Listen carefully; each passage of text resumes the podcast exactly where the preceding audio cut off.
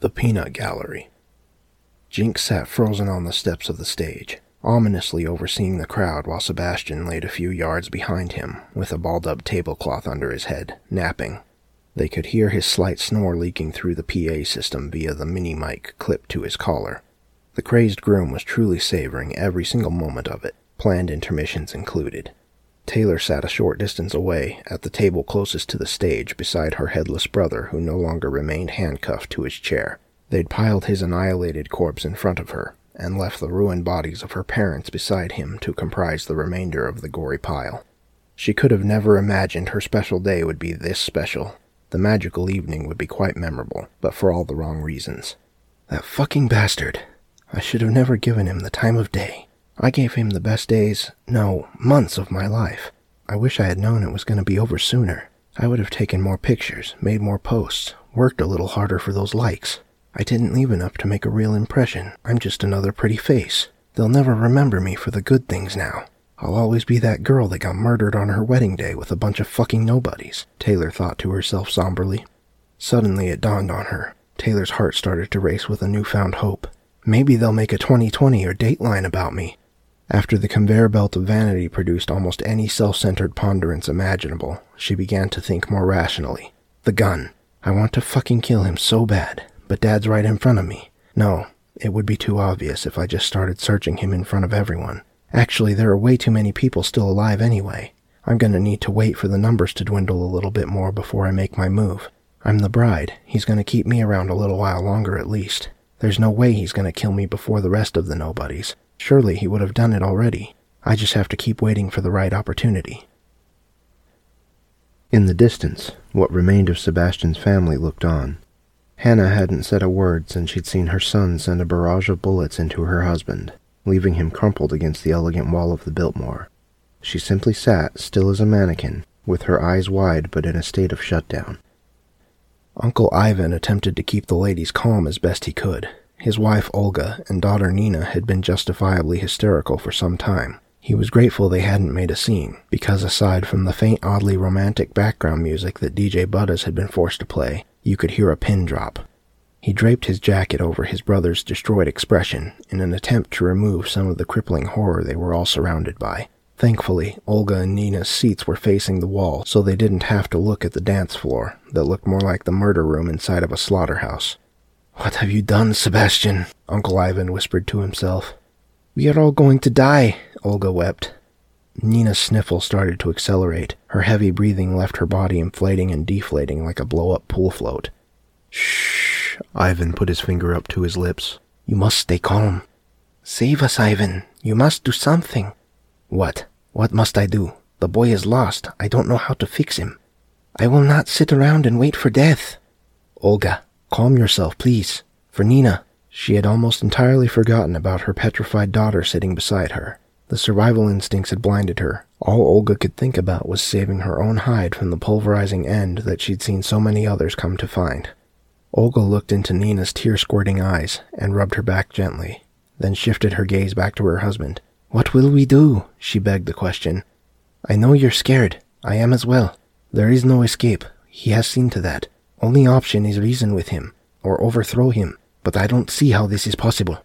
Uncle Ivan was being as realistic as he could. He'd gone through the scenarios in his head over and over. There was no easy way out. As he watched his sick nephew go on for hours, tearing friends and family limb from limb, he couldn't help but feel an overall feeling of impending doom crushing him. I know you don't like answer, but we must wait. If I get chance to stop him, I will, Ivan promised. Daddy, I don't want to be hurt like those other people, Nina wailed. I know, baby, I know. I love you, sweet pea, and know that Papa will protect you, Ivan replied in a shaken tone that couldn't sound less empty of confidence. That's right. You have nothing to worry about, Olga mumbled on the verge of tears, trying to reaffirm for the poor girl. Ivan turned to the side and back to Hannah, who was still as stoic as ever. Hannah, he whispered, trying to get her to snap out of her funk. Hannah, can you hear me? Her lack of response remained firmly in place. Hannah's thousand yard stare offered no gateway to her thought process. In a way, it was probably for the best. Ivan was trying to check her coherence, but had absolutely no idea what he could possibly say to her anyway.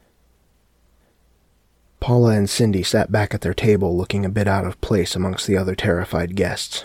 They had already been involved in the nasty celebratory events and were speckled and smeared in the bodily discharges of other participants. They looked like hell because they'd gone through it. The horrid impacts would be infinite as showcased by the grim mood that was currently weighing them down. The girls had found a new plane of existence, one of utter ugly silence. They had become warped, backwards world doppelgangers of their prior exuberance. They were still the same people that they'd always been, but now they projected the exact opposite emotion that had accompanied them to the party. Their cheerful, gossipy, fun loving personas had been swapped out for a vibe of utter bleakness. There were no words that could have described their domineering dread. In the bathroom, Lucas's stomach was still giving him issues, but the piercing stabs jabbing his abs were the least of his problems. Amid the sounds of mayhem, he'd finally found the courage to slither out from beneath the sink. After scavenging the closet for something to protect himself with, he realized that there was no protecting himself. Hand soap and tissue weren't exactly viable weapons. Even MacGyver wouldn't know what the fuck to do with that horse shit. Come on, think, think, he said to himself. He pulled the door open with impeccable caution, giving himself a minute sliver of window into the depravity he'd been imagining based on the sound effects echoing throughout the ballroom for the last few hours. He could see Sebastian looking like a first grader during nap time, and the psycho jester watching over the flock of nervous survivors. Lucas looked down at his dead cell phone that, on any other day, would have been the key to his escape, but on that cursed day, it was just a useless wad of alloy and circuitry. He gently closed the door and began to quietly ramble to himself. Any other fucking day, he said, slipping the inoperable device back into his front pocket. They already searched in here. That sick fuck, Sebastian, sounded like he was prepared to die in this abortion of a wedding reception, too. Maybe I can just wait them out. You just gotta wait them out, Lucas.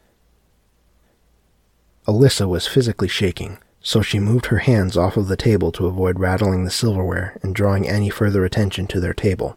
What if we told him he was in there? Maybe they would give us some kind of reward. Maybe it would be like a symbol of respect and they would let us live, Sarah whispered, floating the idea of snitching on their coworker. How do you know Lucas isn't dead already? Just because he didn't come out of the bathroom doesn't mean the bullets he fired didn't go right into his fucking head, Alyssa retorted. Something tells me the creepy clown would have dragged him out here to at least show off to Sebastian, don't you think? What kind of rat fink bitch are you, Sarah? That's our fucking friend in there, and you're ready to just sell him down the river for a what if? Keith scolded. Let's be frank. We all know Lucas is a selfish piece of shit. You're a goddamn sucker if you think he wouldn't sell you out in a heartbeat, Keith. Well, do you want to talk to them? Because I sure as hell don't. Do you really think there's a better chance of them just letting us skip out of here merrily, or deciding that we're just going to be part of the next sick ritual because we decided to interact with them like fucking idiots? Alyssa clearly hated the idea, but for different reasons than Keith. Not only that, haven't you seen Die Hard? Keith interjected. Of course I've seen fucking Die Hard. It's a classic, Sarah snarked. Do you want to become Ellis? Because that's the road you're traveling down, sweetheart. Those terrorists scratched his ass out when he tried to play negotiator, and these two whack jobs seem a lot less stable than Hans Gruber. So now we're using movies as the basis for our actions? Sarah asked. Alyssa slipped her hand back on top of the table and clenched the butter knife firmly. Keep your voice down. The fact is that drawing attention to us isn't going to help. I'll tell you what, let me end the debate now. If you say one word, one fucking syllable that draws those maniacs over to our table, I'll find a way to force this flat tip through that precious neck of yours before you can even worry about trying to save it. Keith was taken aback by Alyssa's overall savagery. He'd never seen her act so bold and sure about anything. It both scared and excited him. Do you understand me? she asked, subtly pointing the silver at Sarah. She watched Sarah nod her head, although it was obvious that there wasn't an inch of agreement between the two who were typically carbon copies of each other. Alyssa exhaled a deep breath and lowered the utensil. Good, she said as the word trembled from her chattering lips. What if he knows about me and Taylor? Seems like he knows everything else. But you can't have a party without music, though, right? He needs me to some extent. I'm an asset to this sick ass game of his. At least for now, I am. I need to find a way to keep it low key and just hope I can survive a little bit longer than the rest of them. DJ Butters thought, looking at the still healthy number of guests sitting before his eyes. He'd been sifting through the records for the relaxing shit, the music that might foster a tranquil atmosphere and keep his head attached to his shoulders and his guts inside his abdomen. Happiness, romance, and slow dance material were in a constant queue during Sebastian's nap time. Diana Ross, Lionel Richie, Sinatra, Elvis, and Stevie Wonder. He'd already gone through most of them, loading them up like bullets into a gun, but he was starting to run out of ammo. Repeating the tunes was where insanity started, and things were already quite insane enough. The thought of redundancy didn't feel like a good move, but he was limited in the remaining options. He had no choice but to do what he always did, and just play some fucking music. All the faces around the table had been looking at Perry in the same way he felt like most people did throughout his life, like he was out of place. The fact that he was dressed like he was about to perform an oil change amongst the lavishly attired group didn't really help his cause for camouflage. They probably think I'm drawing attention to us. They're probably right, he thought. A short while ago, Perry tried to wipe most of the nasty jumble of gist and bone fragments off of his chair seat with his napkin. Much of the human slop had slowly slid down to the floor, but the remainder of the grainy moisture had bled into the jumpsuit's posterior and down to his underwear. It had transitioned from warm and gross to cold and clammy while starting to congeal against him. Perry was still trying to figure out exactly what was going on. Being a little late to the party, he'd had questions lined up for some time, but his antisocial tendencies and general feeling of disdain toward his presence had been holding him back. The others hadn't said a word, and it felt like someone needed to. Fuck it, he thought. What happened? That guy looked so happy before, Perry said, referencing the pleased image of the groom he'd witnessed in the hallway before everything had gone south. A gentleman wearing a black bow tie looked at him. In case you haven't noticed, he's gone mad. He's executing an incredibly thoughtful plan to exterminate all of us, or just about everyone, so he says. Why, apparently, it's the only goal he ever had in life to kill as many people as agonizingly slowly as anyone possibly could. Jesus, Perry whispered, still in awe by the totality of the unsavory event.